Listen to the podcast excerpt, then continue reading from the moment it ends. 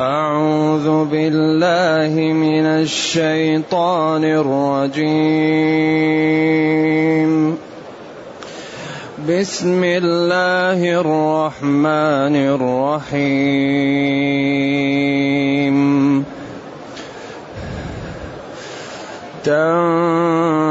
تنزيل الكتاب من الله العزيز الحكيم.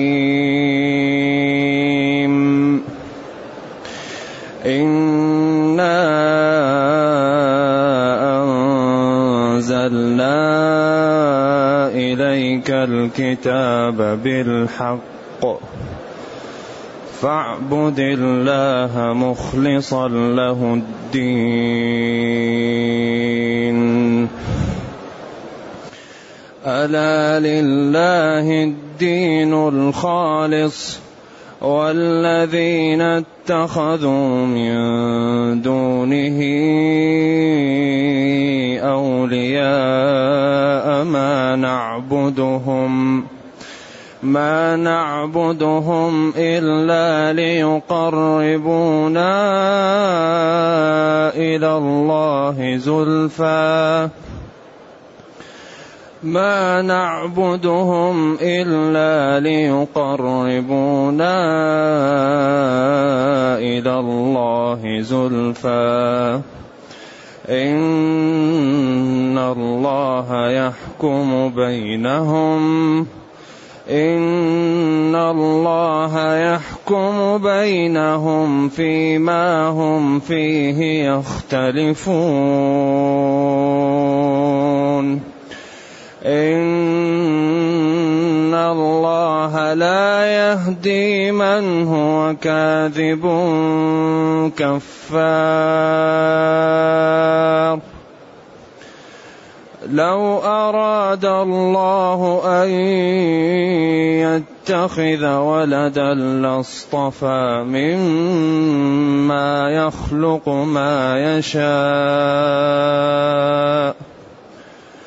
لو أراد الله أن يتخذ ولدا لاصطفى لاصطفى مما يخلق ما يشاء. سبحانه سبحانه هو الله. سبحانه هو الله الواحد القهار. خلق السماوات والأرض بالحق يكور الليل على النهار. ويكور النهار على الليل. ويكور النهار على الليل وسخر الشمس والقمر كل يجري كل يجري لأجل مسمى. كل يجري لأجل مسمى ألا هو العزيز ألا هو العزيز الغفار.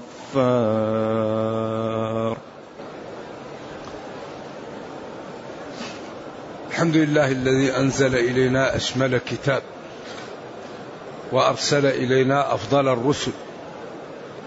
وجعلنا خير أمة أخرجت للناس. فله الحمد وله الشكر على هذه النعم العظيمة والآلاء الجسيمة. والصلاة والسلام على خير خلق الله وعلى آله وأصحابه ومن اهتدى بهداه. أما بعد فإن هذه السورة التي هي سورة التنزيل أو سورة الغرف أيوه. سورة الزمر سورة الغرف من السور المكية باتفاق. وقد ذكر المفسرون أن آية قل يا عبادي الذين أسرفوا على أنفسهم أنها مدنية. هي وآية أخرى. والفائدة من معرفة المكي والمدني معرفة سير التشريع وترتيب النزول ثم معرفة الناسخ من المنسوخ لأن المهمة الكبيرة التي يعتني بها العلماء في معرفة المكي والمدني هي أن يعلم الناسخ من المنسوخ والذي ينزل في مكة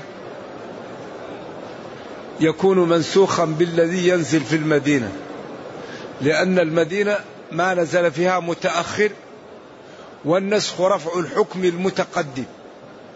رفع الحكم المتقدم بخطاب متراخ عنه بخطاب متراخ عنه حتى نخرج التخصيص والتقييد والبيان. لأن البيان والتخصيص والتقييد هو فيه نوع من الرفع لكن ما هو متقدم أحيانا يكون مع بعض يقيده أو يخصصه.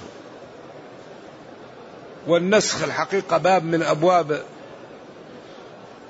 التفسير وأبواب من أبواب الحديث وباب من أبواب الشريعة. لا ينبغي أن يتكلم في الأحكام إلا بعد معرفة هذا الباب.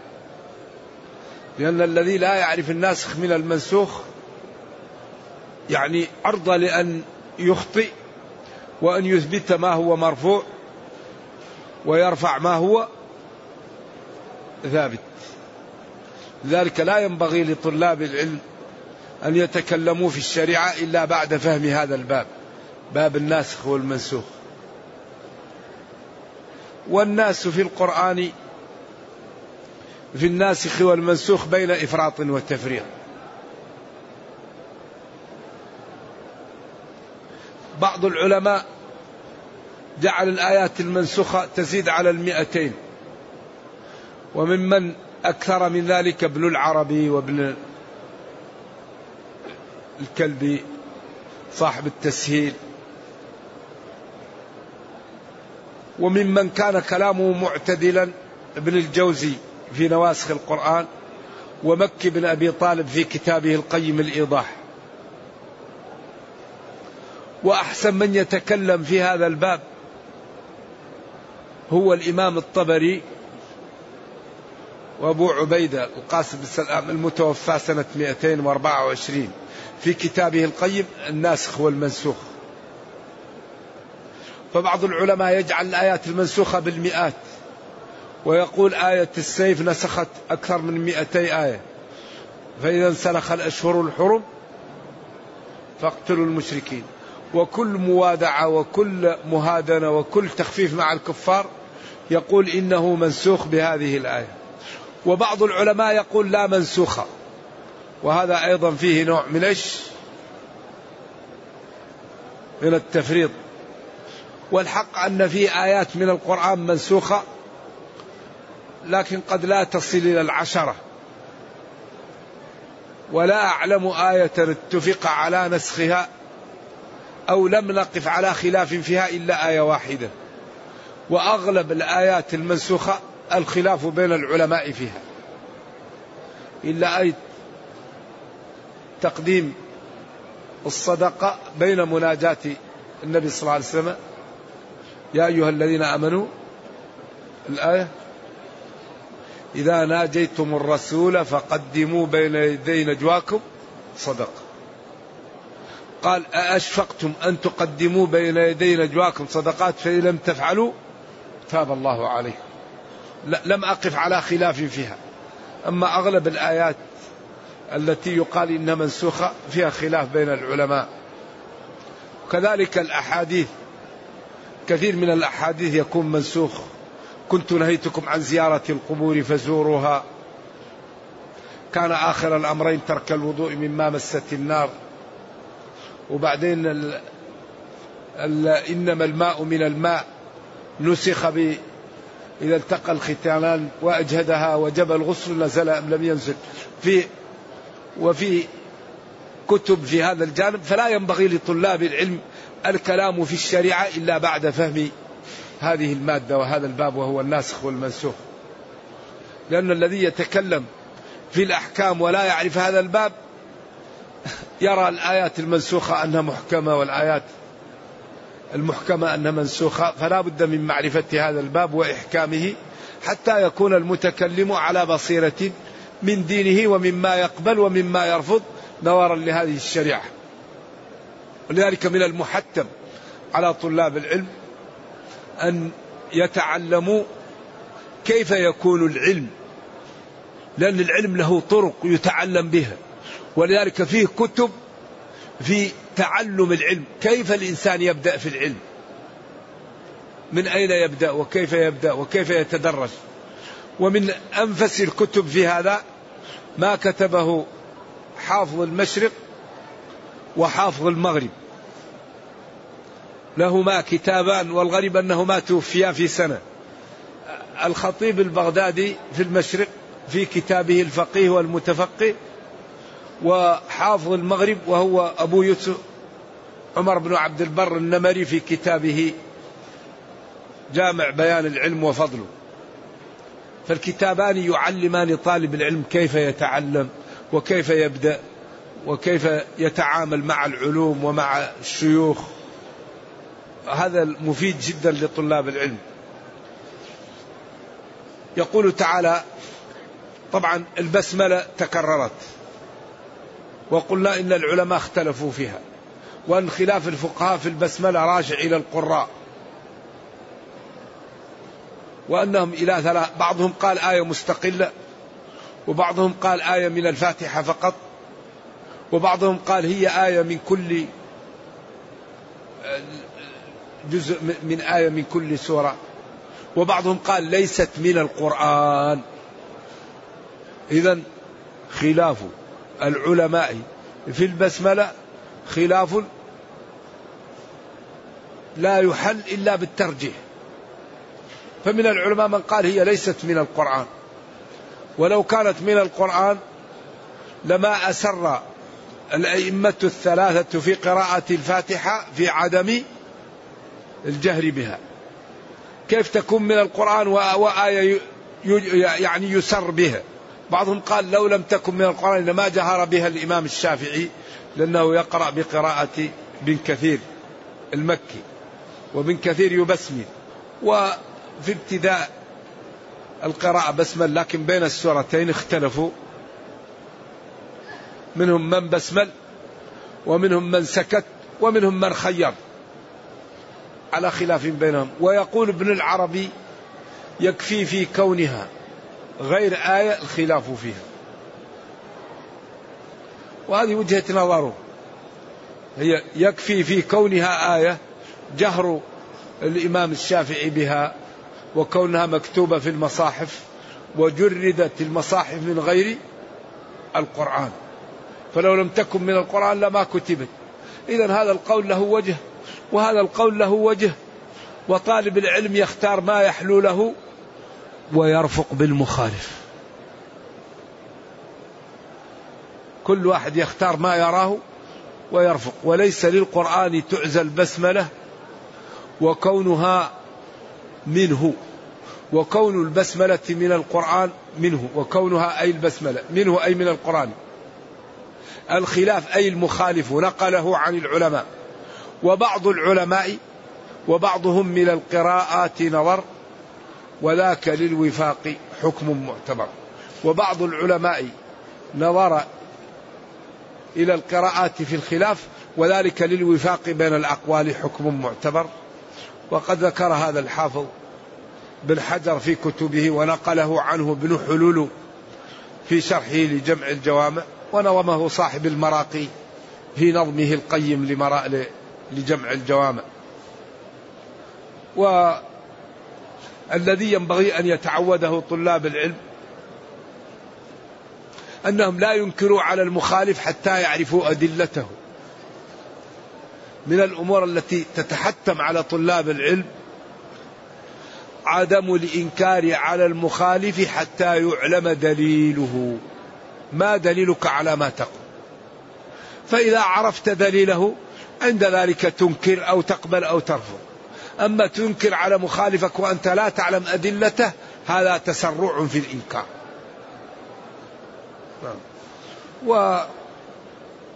وينبغي أيضا أن يتعود طلاب العلم الإنصاف وقبول الحق ممن قاله وعدم التعالي والتعالم وعدم تزكية النفوس لأن الله جل وعلا يقول فلا تزكوا أنفسكم هو أعلم من اتقى. يقول تعالى تنزيل الكتاب من الله العزيز الحكيم. تنزيل الكتاب من الله العزيز الحكيم.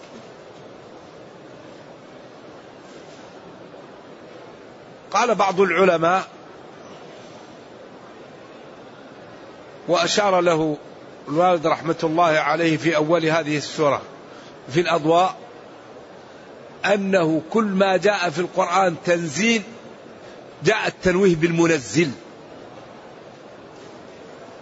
إذا جاء تنزيل يأتي التنويه بالمنزل وهذا استقراء في القرآن كثير. يعني وهذا يدل على عظم المنزل وعلى عظم المنزل. فالمنزل خالق السماوات والأرض. الذي أمره إذا أراد شيئا أن يقول له كن فيكون. الذي وصف شمول علمه فقال وما تسقط من ورقة إلا يعلمها. ووصف شمول علمه بأننا لو فرضنا أن البحار مداد ومدت بسبعة بحار أخرى لأن السبعة في لغة العرب نهاية العدد فهي في الغالب تأتي أو أحيانا تدل على التكثير لأن أكبر عدد سبعة. فإذا جاء في اللغة سبعة هذا يدل على التكثير لأن هي نهاية العدد. لذلك قال سبع سنابل. في كل وبعدين قال سبع سماوات. فالسبعة هي نهاية العدد. ولذلك قال ولو أن ما في الأرض من شجرة أقلام. كل الغابات كسرت وعملت أقلام. والبحر يمده من بعده سبعة أبحر. وجعلنا البحار مدادا. وجعلنا الأشجار أقلاما. وجلس الخلق يكتبون مضروبون في الحصى بلايين السنين. لجفت البحار وتكسرت الأقلام وما نفدت كلمات الله. لجفت البحار وتكسرت الأقلام وما نفدت كلمات الله. لكن طوى النتيجة. هذه النتيجة مطوية لكن مفهومة من السياق. وهذا الكتاب المنزل من عندي العظيم الله قال إنه تبيان لكل شيء وقال وما فرطنا في الكتاب من شيء وقال وأنزلنا إليكم نورا مبينا وقال شفاء لما في الصدور وقال في حق من يريد أن يسمعه أنه يؤمن ويحافظ عليه حتى يسمع. ويحافظ عليه في الطريق حتى يبلغ أهله. وإن أحد من المشركين استجارك فأجره. أي طلب الجوار. أعطيه إياه حتى يسمع كلام الله. حتى يسمع كلام الله. لأنه حري بمن يسمعه أن يغير قلبه. قال ثم أبلغه. لا تتعرض له في الطريق وتعمل له كمين أو مرصد. لا. ثم أبلغه مأمنة حتى يصل إلى أهله. إذا تنزيل الكتاب. تنزيل الكتاب من الله. تنزيل. نزل ينزل تنزيلا. الكتاب المكتوب من الله. هذا يمكن يكون القرآن أو يمكن يكون كل المنزل من الله. العزيز الغالب. الحكيم الذي يضع الأمور في مواضعها. تنزيل هذا الكتاب من المعبود بحق. الذي هو غالب. لا يغالب الله. الحكيم كل الأمور يضعها في مواضعها. تشريع في غاية الحكمة. في غاية الإتقان. لأنه قادر وكريم وغني. ووضع الكون على العدالة. هذا الكون لا يصلح فيه الظلم. هذا الكون لا يصلح فيه الجور. هذا الكون لا يصلح فيه الميل. الكون قائم على العدالة. فإذا جاء الظلم الكون يتغير. لذلك حرم الظلم وقال وجعلته بينكم محرما. فلا تظالموا إنا أنزلنا إنا أنزلنا إليك الكتاب بالحق. آه هذا القرآن. إنا الله. أنزلنا لا غيرنا. إليك يا محمد صلى الله عليه وسلم. الكتاب القرآن بالحق. أنزلناه متلبسا ومصابحا. أنزلناه مصاحبا للحق ومتلبسا بالحق. وكل ما يدعو له حق. وكل ما ينهى عنه النهي عنه حق. فلذلك هذا الكتاب أمره عجيب. غاية غاية. غاية في الإعجاز غاية في الجمال غاية في الحسن غاية في, الشمول. أنا الله أنزلنا لا غيرنا. إليك يا محمد. الكتاب القرآن بالحق. مصاحبا أو ملابسا أو نازلا بالحق نزل بسبب الحق أو مصاحبا للحق. نزل القرآن ملابسا للحق أو أنزلناه بسبب أن, أن نبين فيه الحق أو أن نظهر فيه الحق.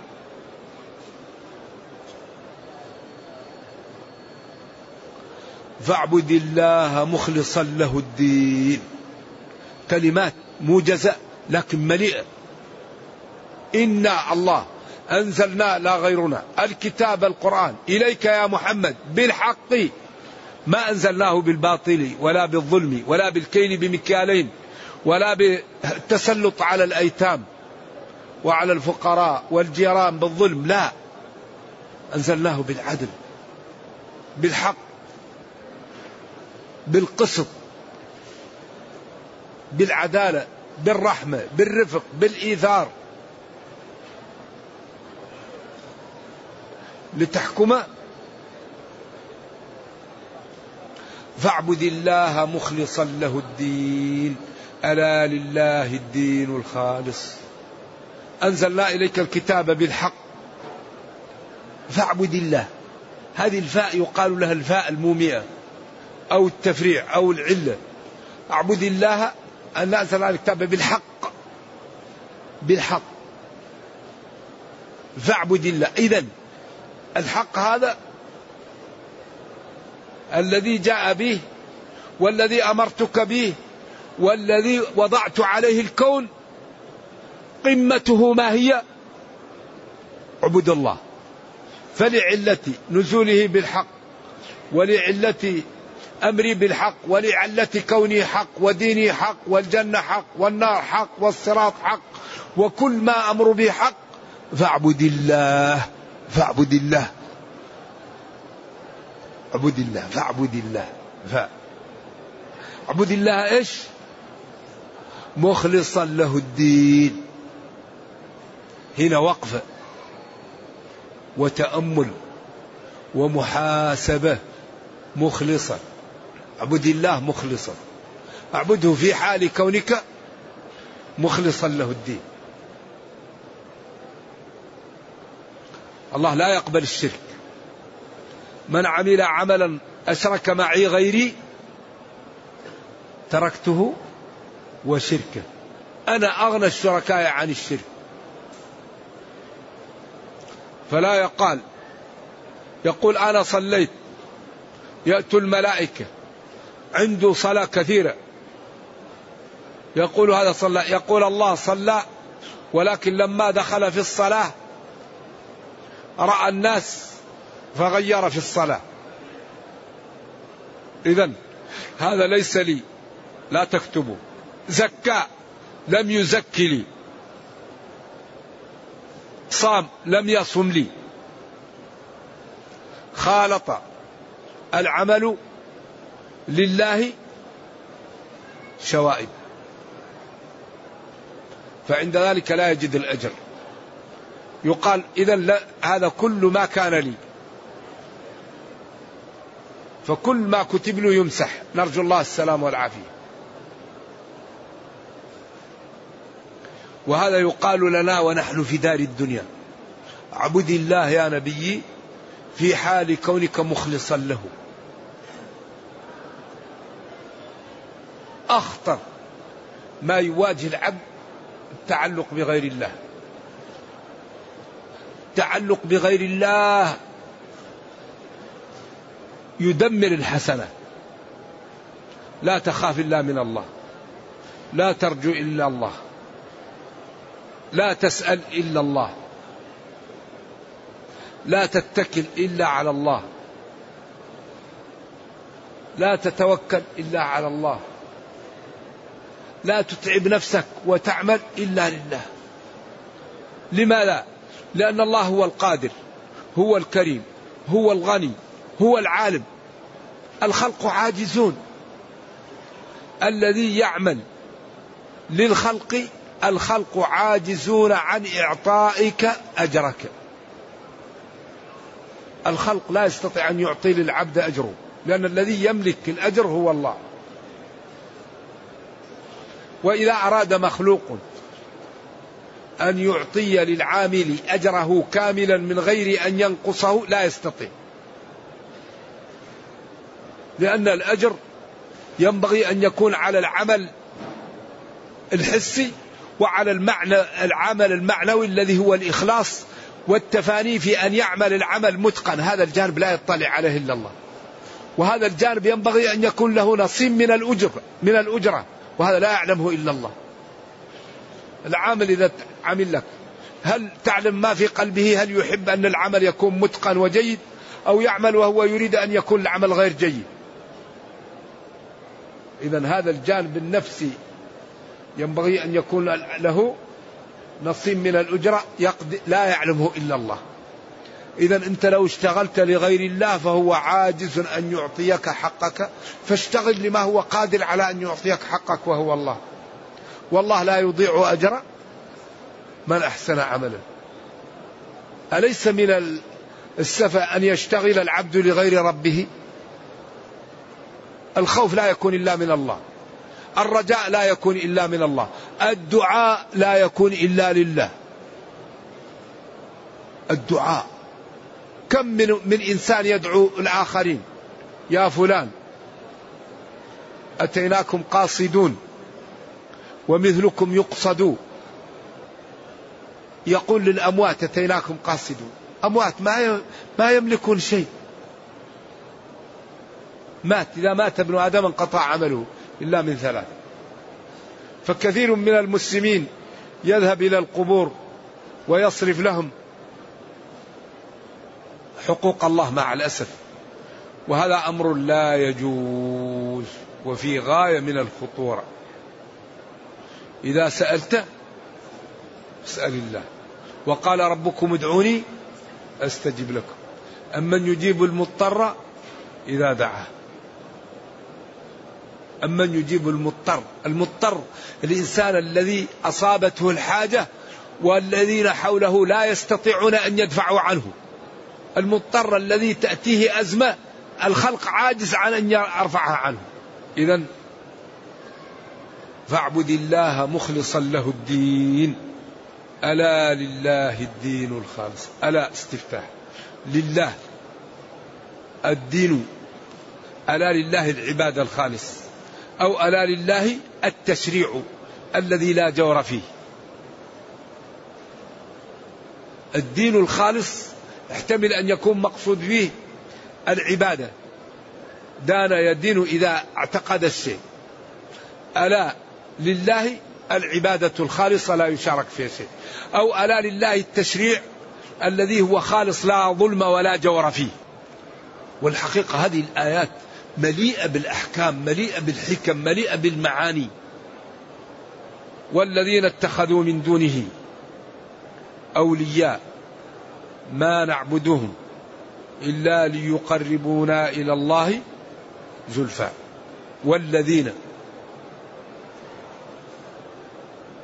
هنا لما بين أن لله الدين الخالص وأنه جاء من عند من اتصف بصفات الكمال والجلال وأمر بالعبادة له ونهى عن عدم الإخلاص بين الشريحة الأخرى ليتضح الأمر. وبضدها تتميز الأشياء. والذين والقوم الذين والجماعة الذين والشرائح الذين والذين اتخذوا اتخذوا استعملوا وجعلوا من دونه أولياء جمع ولي يوالوه ويصافوه. ويماحصوه و و ويعدوه ليوم الكريهة. كما قال هؤلاء نريدهم أن يقربونا إلى الله. وقال هناك نريد اليوم كريهة. عبد الله بن أبي بن سلول قال هؤلاء نريدهم ليوم الكريهة. ما ينفعك يوم الكريهة إلا الله. هؤلاء لا ينفع ولا يضر. المخلوقون لا ينفعون. أبدا. ما نعبدهم إلا ليقربونا إلى الله. زلفى. إيش إعراب زلفى؟ واضحة. يقربنا زلفى. يقربنا تقريبا. فز...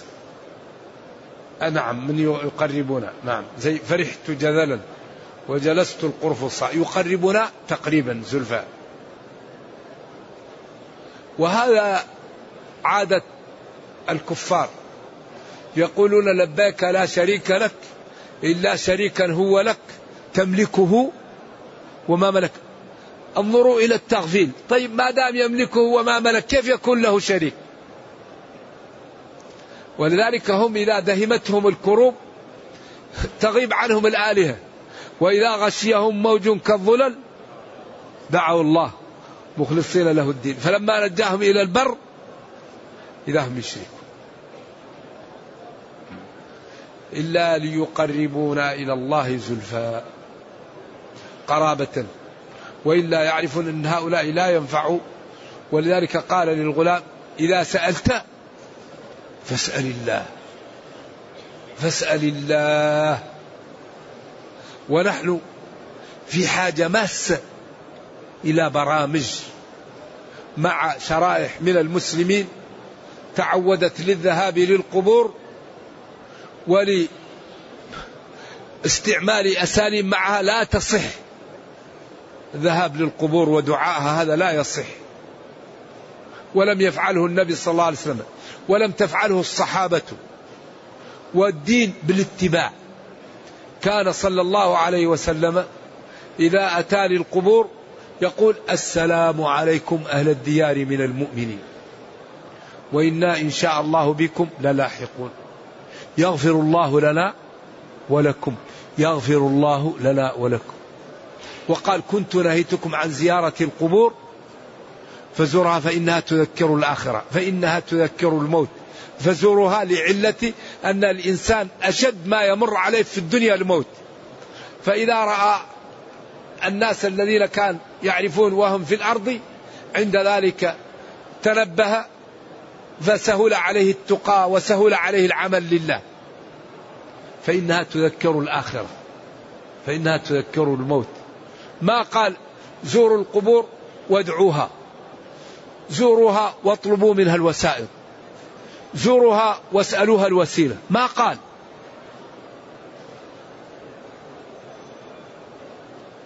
لذلك اتبعوا ما لا ما أنزل إليكم. الدين بالاتباع. الإسلام بالاتباع. ما هو بالهوى؟ ما هو قال فلان أو قال الشيخ أو رأيت في المنام أو قذف أو نفث في روعي. لا. هذا هذا للرسل. الرسل مناماتهم وحي. المنامات يستأنس بها لا يؤخذ منها الأحكام. الأحكام لا تؤخذ إلا من الكتاب والسنة والإجماع إن وجد والقياس الصحيح السالم من المعارض. هذه الأربعة هي التي اتفق العلماء على أخذ الأحكام منها. أما الملامات والإلهامات والحدث والاختيارات. لا لا لا. اتبعوا ما أنزل ما أنزل. اتبعوا ما أنزل المنزل. فإن تنازعتم في شيء فردوه. لمن؟ لله والرسول. تركت فيكم ما إن تمسكتم به لن تضلوا بعدي كتاب الله والسنة. قال منام قال ما نفث في روع الشيخ؟ أنا بين اليقظان والنائم جاني. هذا ما هذا ما يؤخذ الحكام من هذا الكلام.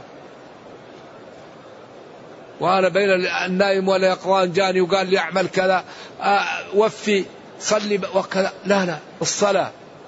و والتسبيحات هذا يأتي من الله. ما يأتي بالمنامات ولا يأتي بهذا. العبادة من الله. ولذلك الآن الأمة اتفقت على أن ما واحد يقول أنا نشيط. الله أوجب علي خمس صلوات نزيد ثنتين يكونوا سبعة. أيوة التشريع من الله ولا يشرع ولا ولا يشرك في حكمه أحدا إن الحكم إلا لله وأن أحكم بينهم بما أنزل الله. بعدين قال اليوم أكملت لكم دينكم. إذا لا بد أن نتعود على أن نأتي الأمور من أبوابها. أشكل علينا شيء نذهب عنه في الكتاب والسنة. في الإجماعات. نذهب للقياس. إذا كان الإنسان غير متعلم يسأل العلماء. سألوا أهل الذكر. كنتم لا تعلمون. أما الذين يجعلون للدين ظاهر وباطن هذا يورطون أنفسهم. الباطن هو الذي بين العبد وبين الله. كل إنسان له عمل ظاهر يروه الناس. وله عمل باطن هو الذي الله يختم عليه لأجله. فالباطن بين العبد وبين الله. لأن الله لا يقبل من العبد إلا ما كان خالصا. إذا كان القلب فيه متجه إلى الله. ولذلك أول من تسعر بهم النار من؟ القمم الكاذبة. الشهيد. الذي يقول قتلت في سبيلك يقال كذبت قتلت يقال جريء شجاع وقد قيل. المتصدق يقال تصدقت يقال كذبت تصدقت يقال جواد وقد قيل. المتعلم يقال لما تعلمت؟ يقول تعلمت في سبيلك يقال له كذبت تعلمت ليقال عالم أو ليقال قارئ وقد قيل. واعلموا أنه لا يقبل الله إلا ما كان له. في حجة أبي بكر بالناس رضي الله عنه وعلى جميع الصحابة رسل مع علي رضي الله عنه يبلغ. كان مع أبو هريرة. كان يصيح بأربعة. لن يدخل الجنة من إحداها لن يدخل الجنة إلا نفس مؤمنة. اعلموا أنه لن يدخل الجنة إلا نفس مؤمنة. وأن لا يطوف بعد العام مشرك وأن لا يطوف بالبيت عريان ومن كانت له مدة فمدته إلى نهايتها. بعدين لا يدخل الجنة إلا نفس مؤمن. نحن الآن أين؟ في الدنيا. كل واحد يمكن يكون مؤمن. يخلص. عنده رياء يبتعد. عنده شرك يتركه. عنده سمعة يتركها. وبعدين الأمر بيدك. الله أعطاك العقل وأعطاك السمع والبصر وأعطاك التصرف فكل واحد يبادر بنفسه. ذلك لا عذر بعد هذا البيان. إن الله لا غيره يحكم بينهم. فيما هم فيه يختلفون. أي في المختلفين فيه أو في الذي يختلفون فيه. ما يمكن مصدرية أو يمكن موصولية. إن الله لا يهدي لا يوفق ولا يرشد ولا يدل من هو كاذب كفار؟ من هو كاذب في قوله كثير الكفر بنعم الله وبوحدانيته وألوهيته واتصافه بصفات الكمال والجلال. بعدين أراد أن يرد على كفار قريش في قولهم أن الملائكة بنات الله. لو أراد الله أن يتخذ ولدا لو حرف امتناع لامتناع لاصطفى مما يخلق ما يشاء. سبحانه هو الله الواحد القهار. لو فرضنا أن الله تعالى أراد أن يتخذ ولدا من خلقه لاصطفى مما يخلق ما يشاء. لم يجعل له ولد وهو البنات وهذا من باب التنزل لهم لفهمهم. كما قال قل إن كان للرحمن ولد فأنا أول العابدين على بعض التفاسير. وقوله لو كان فيهما آلهة إلا الله لفسدتا فليس فيها آلهة إلا الله فلم تفسدا. نعم. لأن الربط والكذب الكذب والصدق في المقدمات يكون على الربط. نعم. وحاشا الله أن يكون له ولد لأن الولد يحتاج له الوالد والله له الغنى المطلق. أن يكون له ولد ولم تكن له صاحبة وخلق كل شيء وهو بكل شيء عليم. ذلكم الله ربكم له الملك. لا إله إلا هو. فأنا تصرفون. وهو يطعم ولا يطعم. قل هو الله أحد الله الصمد الحي القيوم لا تأخذه سنة ولا نوم. قائما بالقسط. فقدرة الله وعظمته واتصافه بصفات الكمال والجلال. هذه أمور لا يمكن أن يدركها العقل. لا الكون السماوات والأرض البحار الأنهار الأشجار الخلق كله يطعمه الغني المطلق. فلذلك جنون وحملها الإنسان إنه كان ظلوما جهولا. السماوات والأرض والجبال. خافوا من الأمانة خافوا من التكاليف. فأبين أن يحملنها حملها الإنسان. ظلوم جهول هلوع خلق ضعيف. إذا مسه الشر جزوع وإذا مسه الخير إلا المصلين. طيب. إذا الله تعالى لا ينسب له الولد ولا الوالد. وما تقوله اليهود والنصارى كفر وكذب. وقالت اليهود عزير بن الله وقالت النصارى المسيح ابن الله ذلك قولهم بأفواههم. يضاهئون أو يضاهون يشابهون. قول الذين كفروا من قبل قاتلهم الله أن لا يؤفكون. تكاد السماوات يتفطرن منه وتنشق الأرض وتخر الجبال هدا أن دعوا للرحمن ولدا. وما ينبغي للرحمن أن يتخذ ولدا إن كل من في السماوات والأرض إلا أتى الرحمن عبدا. سبحانه ما أعظمه سبحانه ما أحلمه سبحانه ما أكرمه. ينسبون له الولد وهو يطعمهم ويكلأهم بالليل والنهار ويحفظهم ويمدهم بنعمه الرحمن يرحم جميع الخلق. خلق السماوات والأرض بالحق. تلبس بالحق بالحق. أرض تمشي. لا, لا الشمس تمشي. القمر يمشي. الليل يأتي. النهار يأتي. هذا يدور على هذا ينقص هذا من هذا. حرم الظلم. وضع العدل وضع الميزان. جعل الحياة تسير على سعادة للكون. ولكن الله تعالى قدر أسبابا بعض الخلق يكفر لتظهر فيه سطوته وجبروته ونقمته. ويجعل بعض الخلق طيب لتظهر فيه رحمته ورأفته. نعم. يكور الليل على النهار. التكوير هو اللف والتدوير زي العمامة. الليل يلتف على النهار والنهار يلتف على الليل. وسخر الشمس والقمر. كل يجري في مساره.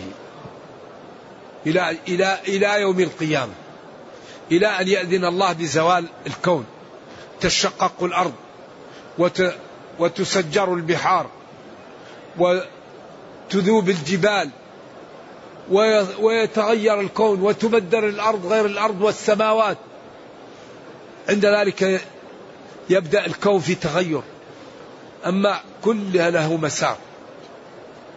ولذلك خلق الكون بإتقان لا يعلمه إلا الله. الذي يعني أحسن كل شيء خلقه هذا خلق الله. الآن أنظر إلى الجميع. كل واحد في وجهه يختلف عن الآخر.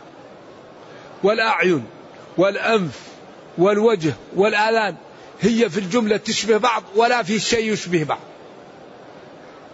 الآن أي مصنع يعمل لا يمكن أن يفرق بينها إلا بالأرقام يجعل أرقام وإلا لا يفرق بين الأشياء. لكن أفمن يخلق كمن لا يخلق؟ كل إنسان مصبوب على قالب يختلف عن الثاني. الخلاق. ما في واحد يشبه الآخر. كل واحد يتغير عن الثاني.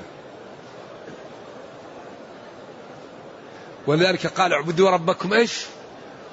الذي خلقكم. أفمن يخلق كمن لا يخلق؟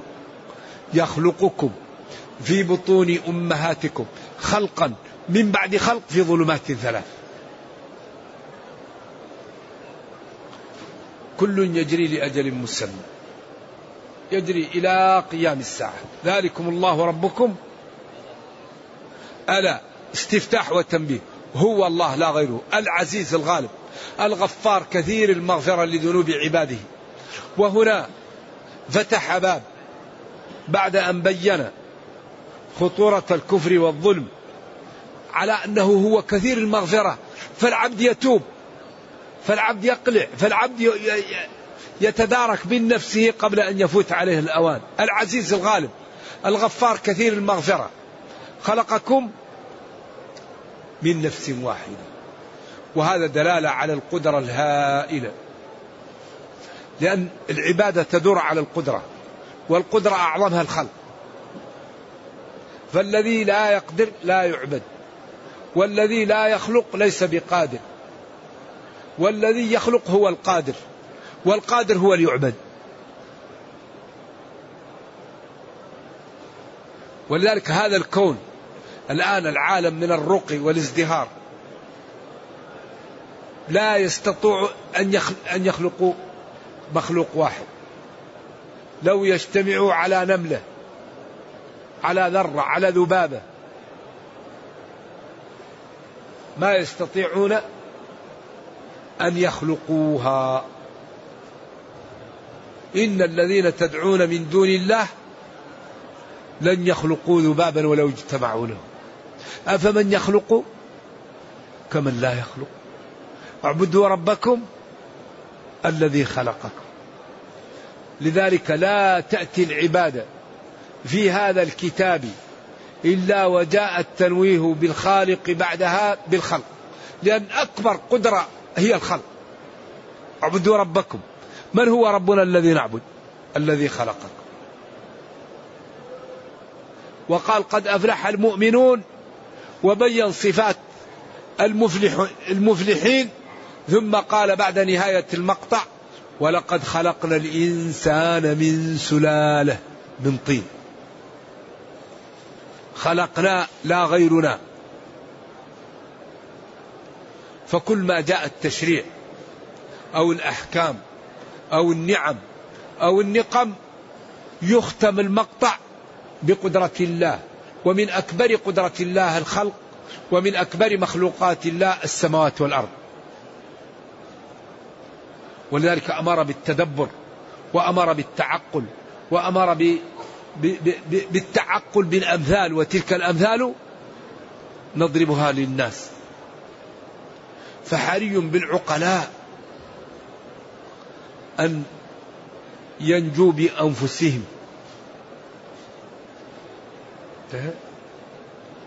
والحقيقة أن هذا الكتاب لا بد لنا من صحبة معه.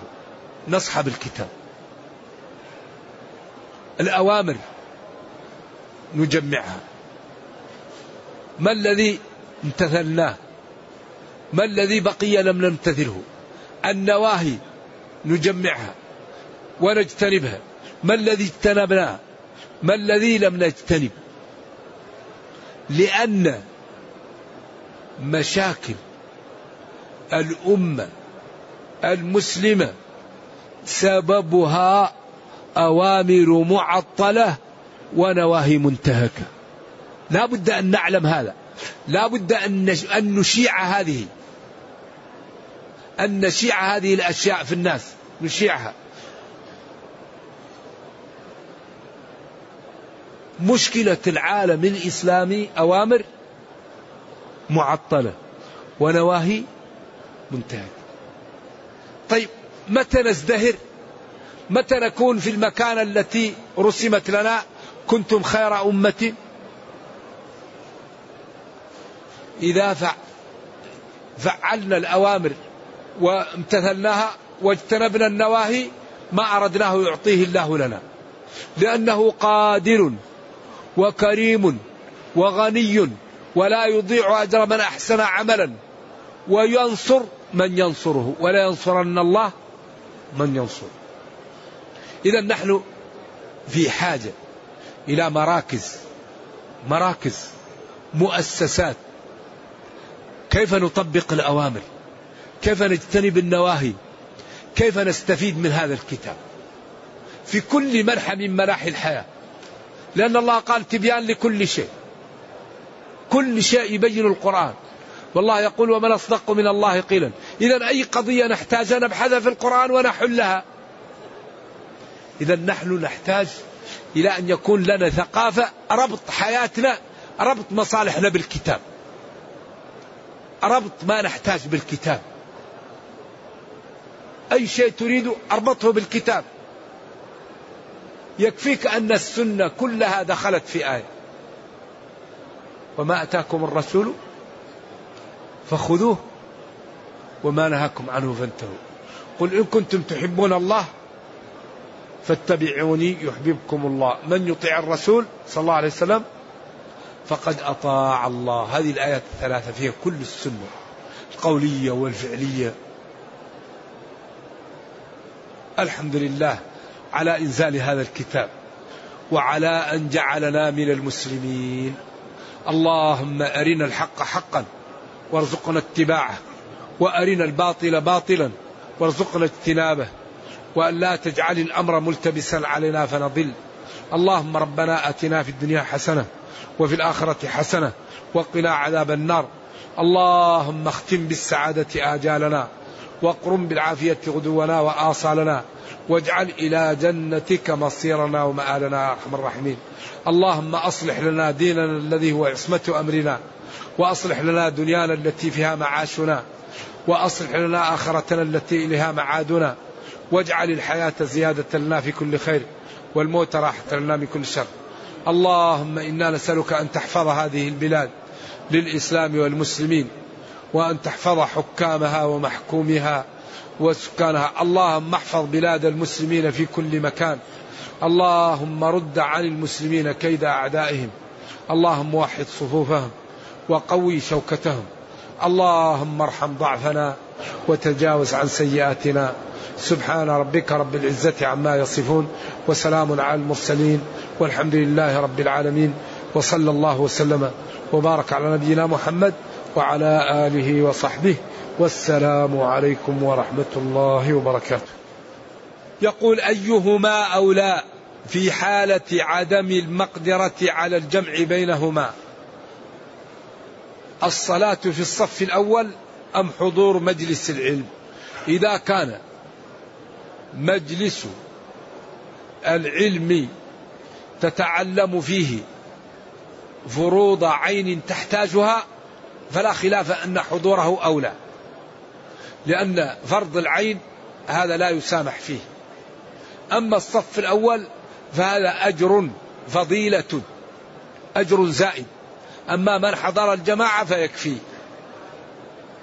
وإذا استطاع لا شك أن طلب العلم فضله أكثر لأن المنفعة فيه متعدية. ولذلك يقول الخطيب البغدادي في الفقيه والمتفقه نافلة العلم أفضل من نافلة العبادة. شخص يبيت قائم الليل أفضل منه شخص يبيت يدرس نوافل العلم لتحتاجها الأمة. لأن نافلة العلم متعدي منفعتها للآخرين. أما العبادة فلك أنت قاصرة عليك. والمنفعة المتعدية أفضل من منفعة القاصرة. إذا الذي يظهر أن الحضور لحلقات العلم قد يكون أفضل من الصف الأول. نعم. يقول ما الفرق؟ هو كاتب ما هو الفرق؟ ما إذا سئل بها يسأل بها عن الماهية. ما هو كذا لا هذا غير الأفضل أن تقول ما كذا. ما تقول ما هو زيد تقول ما زيد. قال الحاقة ما الحاقة إذا تقول ما الفرق؟ أما ما هو الفرق هو لو تحذفها أفضل. نعم. ما الفرق بين ورود كلمتي لو ولولا لو حرف امتناع لامتناع ولولا حرف امتناع لوجود. تقول لولا زيد لزرتك فامتنعت الزيارة لوجود زيد. لو حرف امتناع لامتناع تقول لولا لو لو جاء فلان لجئتك. امتنع مجيئك لامتناع مجيء فلان. وقد تأتي لو حرف شرط. لو حرف شرط في مضي ويقل إلاؤها مستقبلا لكن قبل. ولو لا تأتي هي وقد تأتي بمعنى هلا لولا كان من القرون من قبلكم أولو بقية. ينهون هلا كان من القرون؟ فتأتي للتحضيض وتأتي حرف امتناع لوجود. ولها معاني موجودة في معاني الحروف لابن هشام في كتابه مغني اللبيب وفي معاني الحروف وتجدها في المعاجم وفي كتب التفسير. هل تجوز التهنئة بشهر رمضان؟ وإذا كان ذلك فهل هناك صيغة مبينة؟ الله أعلم. من يعرف يقول لنا؟ ما أعرف. لا أعرف نصا في التهنئة. نعم. وهذا مشهور بين الناس وتعارفت عليه. ولكن نعرف إن يوم العيد عند المسلمين عيدان عيد الفطر وعيد الأضحى. يسن فيه أن الناس تصلي وتبتهج وكل واحد يصل رحيم ويفعل الخير. ولكن هل التهنئة في هذا يحتاج إلى مراجعة؟ أنا ما عندي علم في هذا. أقول الله أعلم. هذا يسأل حديث أربعين صلاة. هذا الحديث فيه ضعف والصلاة في المساجد. وفي الجماعة ومن أدرك التكبيرة الأولى هذا خير. والحديث هذا لا أعرفه ثابتا. أعرفه ورد وإن كان بعض العلماء حسنوا أو صححوا. لكن الصلاة خير والصف الأول خير وإدراك تكبيرة الإحرام خير. فهذا يعمله الإنسان وكل خير. لكن لا أعرف الذي قيل عنه من الأجر ثابت. هذا يقول ما الفرق بين ابن العربي وابن عربي؟ الفرق بينهما أن أحدهما عالم من علماء المالكية له كتب ومتضلع في السنة والثاني رجل من المتصوفة نرجو الله أن يغفر لنا وله كتب غاية في الخطورة وتفسير وهذا ابن عربي الشامي غير غير معرف في القرن السادس أو السابع وذاك ابن عربي ابن العربي المالكي المعافري صاحب آيات الأحكام وصاحب القبس. وصاحب الناسخ والمنسوخ ورجل متضلع من العلم. وهذا من أهل السنة وهذا رجل من ال... نرجو الله السلام والعافية وكتبه في غاية في الخطورة. نرجو الله السلام والعافية ولذلك هؤلاء مشكل. يروا أن الإنسان إذا وصل إلى مرحلة ويعني أنه يسقط عنه التكاليف ويرون الحلول وأمور غاية في الخطورة. ونرجو الله أن لا, أن لا يضلنا وأن يبصرنا بالحق. نعم. الفرق بينهم واضح.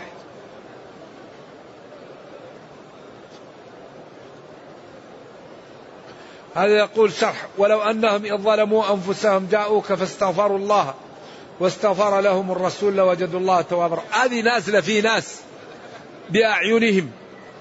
ولو أنهم هؤلاء ظلموا أنفسهم بما ارتكبوا من المعاصي جاءوك تائبين فاستغفروا الله لذنوبهم واستغفر لهم الرسول عند ربه في حياته.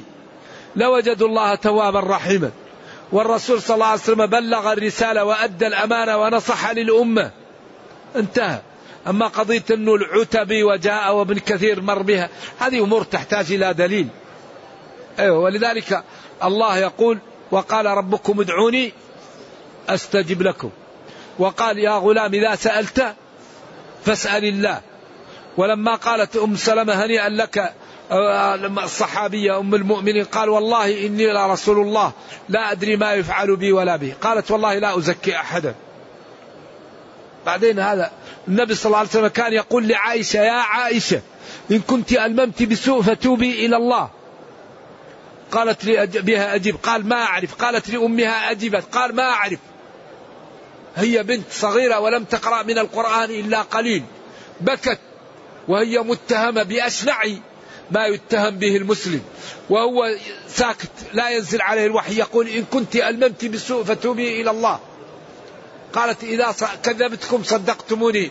وإذا صدقتكم تكذبوني. ما لي وملكم إلا صاحب يعقوب ولم تعرف يوسف. فصبر جميل والله المستعان على ما تصفون. حتى نزل قول الله تعالى أولئك مبرؤون مما يقولون. قال يا عائشة أما الله فقد برأك. ويعقوب ابيضت عيناه من الحزن. ليس بينه وبين ابنه يوسف إلا صحراء سيناء حتى جاء البشير. ونوح قال ربي إن ابني من أهلي.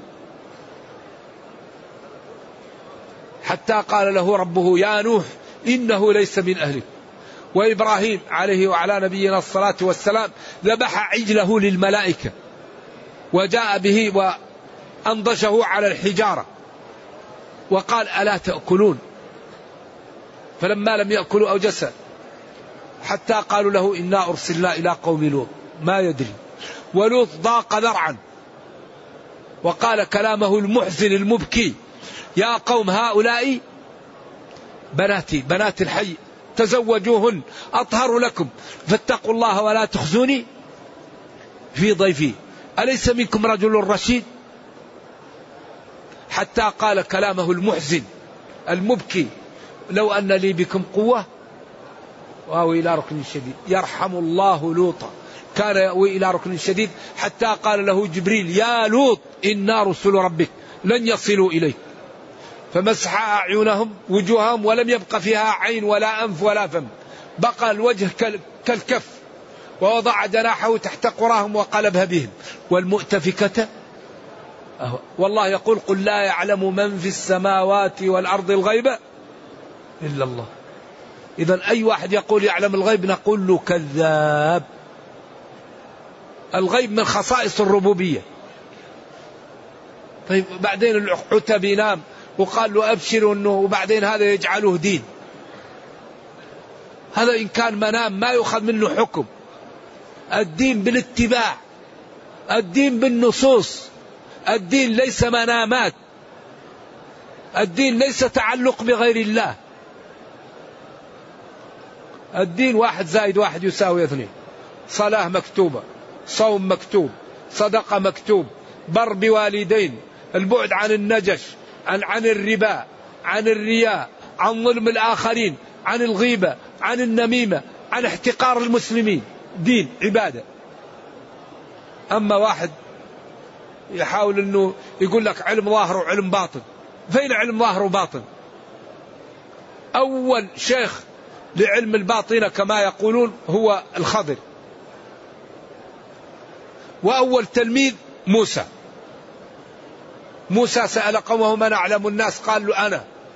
قال له ربه في مجمع البحرين رجل نعلم منه والحديث في البخاري. قال من لي به من لي به؟ قال خذ مكتل فالمحل اللي تنساه. راه. قال السلام عليك. قال وعليك السلام. قال من أين؟ قال موسى. قال موسى بني إسرائيل؟ قال نعم. قال أنا أريد أن نتعلم منك. قال أنا على علم إيش؟ علمنيه الله. وأنت على علم علمكه الله. طيب أول شيء قال له ما تستطيع قال له سأصبر.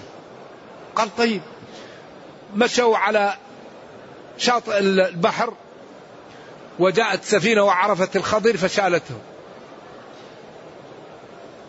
من غير نول أو عرفت فأخذ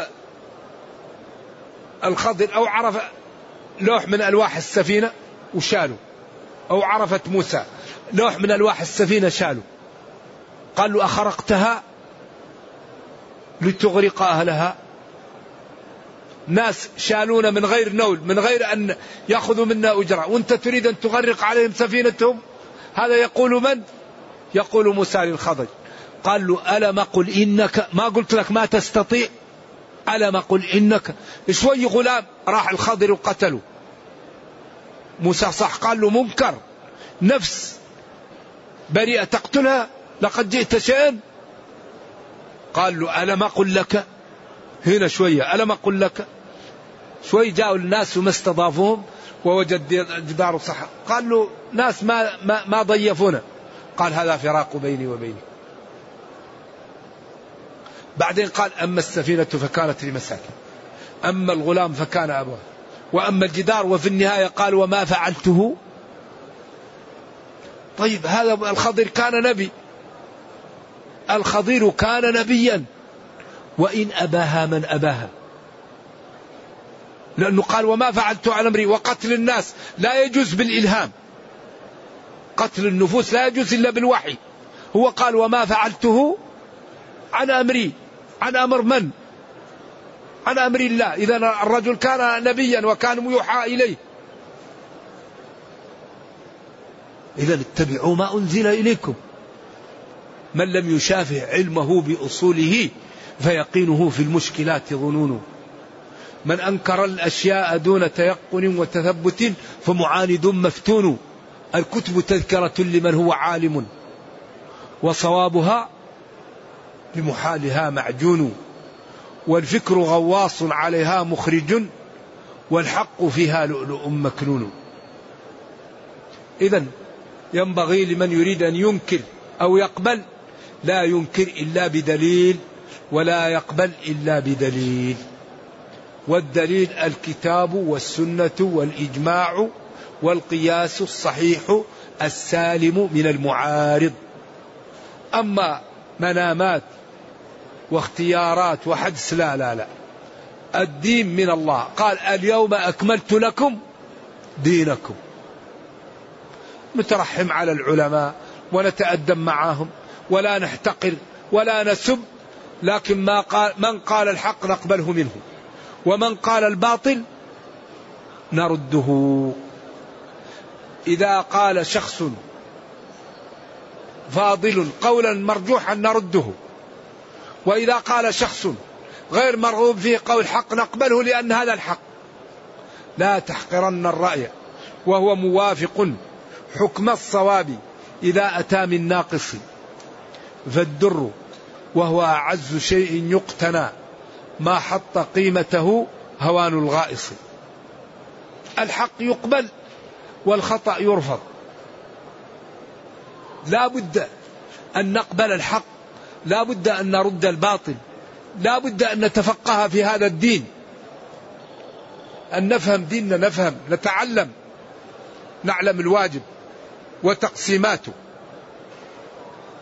والحرام وأضراره وما يسببه على العالم من ويلات. ونعلم قيمة فهم الشرع وما يسببه للإنسان من الحفاظ على نفسه من الرياء والعجب ومن الشرك ومن احتقار المسلمين. لا بد أن نتعلم عشان تكون حياتنا صح. الذي لا يتعلم حياته غلط. الماء الذي يتوضأ به لا يعرفه. زوجه لا يعرف متى يجوز له أن يكون معها ولا يجوز. ما لا يجب عليه نحوه وما لا يحرم. أولاده جيرانه البيع الحلال البيع الحرام. لا بد أن نتعلم. لا بد أن نعطي وقتا للعلم حتى تكون أعمالنا مقبولة لأن المواصفات المطلوبة بالعبادات من لا يعلمها تكون عبادته غلط أو ناقصة. لا بد أن نعطي وقتا لديننا حتى نرحم وحتى نعز وحتى نسعد. كثير من المسلمين غير مستعد ليعطي وقت ليدرس. وكل عبادة لها مواصفات معينة. والذي يؤدي العبادة لا يعرفها تكون غلط كم من المسلمين الآن يؤدي العمرة؟ وعمرته فاسدة وناقصة. كم من المسلمين يحج ويكون حج باطل؟ لا يطوف طواف الإفاضة. يجد زحام يرجع بدون ما يطوف ويبقى محرم إلى قيام الساعة. لا يقف في عرفة حج ما تم. الحج عرفة. لا بد أن نعطي وقت للعلم. بعدين العلم قبل العمل. فاعلم أنه لا إله إلا الله واستغفر. باب العلم قبل القول والعمل. بعض المسلمين غير مستعد ليسمع الدروس. إذا كان لا يسمع درس ولا موعظة. طيب من أين تأتيه الهداية والوحي انقطع؟ لا بد أن نعطي وقت لديننا. نعلم ما الواجب ونمتثل ما الحرام ونجتنب. وعند ذلك ما أردناه يعطيه لنا ربنا. لأنه كريم وقادر. ولا يضيع أجر من أحسن عملا. ما فضيلة الصلاة في الروضة الشريفة؟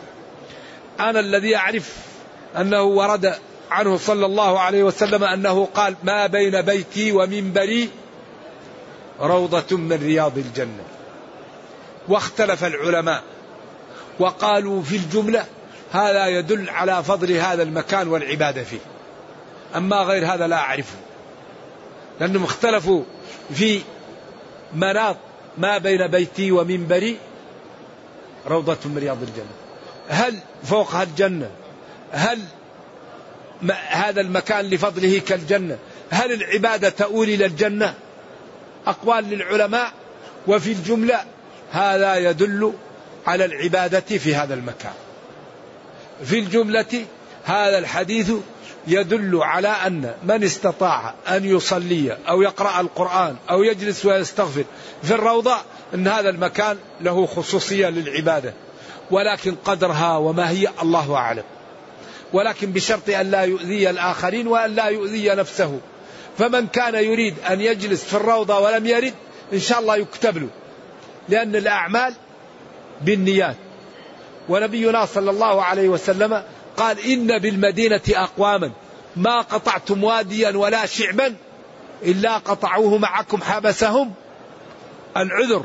قال ولا على الذين إذا ما أتوك لتحملهم. قلت لا أجد ما أحملكم عليه. تولوا وأعينهم تفيض من الدمع حسنا. ألا يجدوا ما ينفقون؟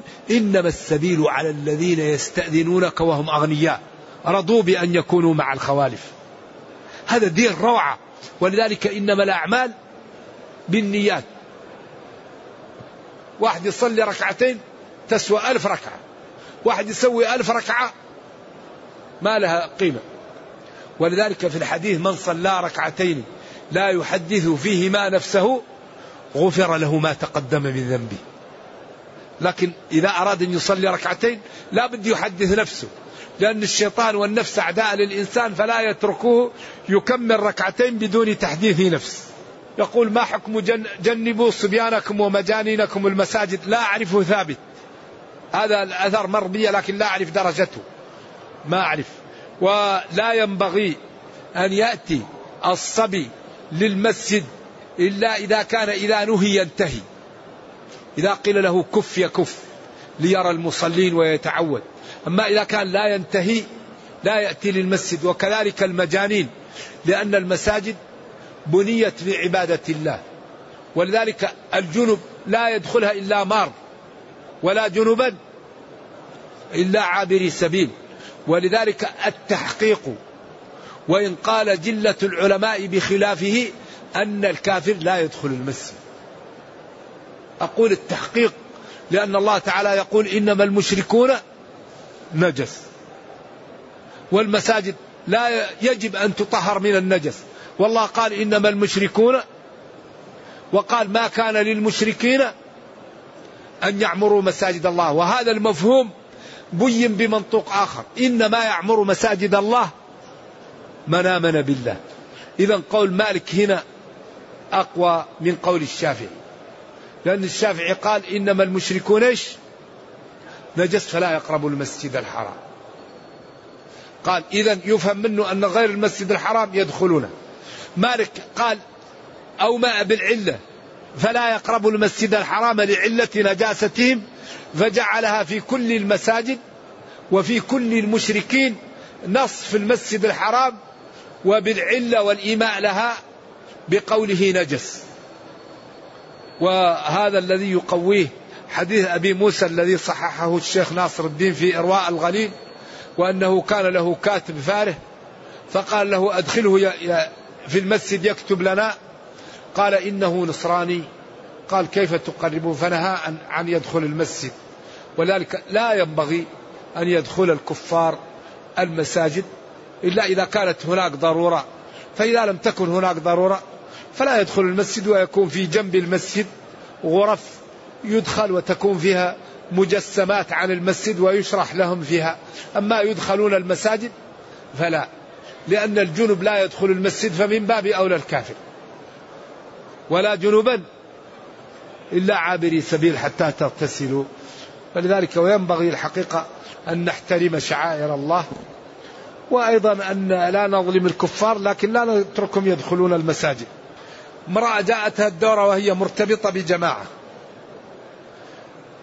هذا في قول ببعض العلماء أن الحائض يجوز لها أن تطوف وتذبح.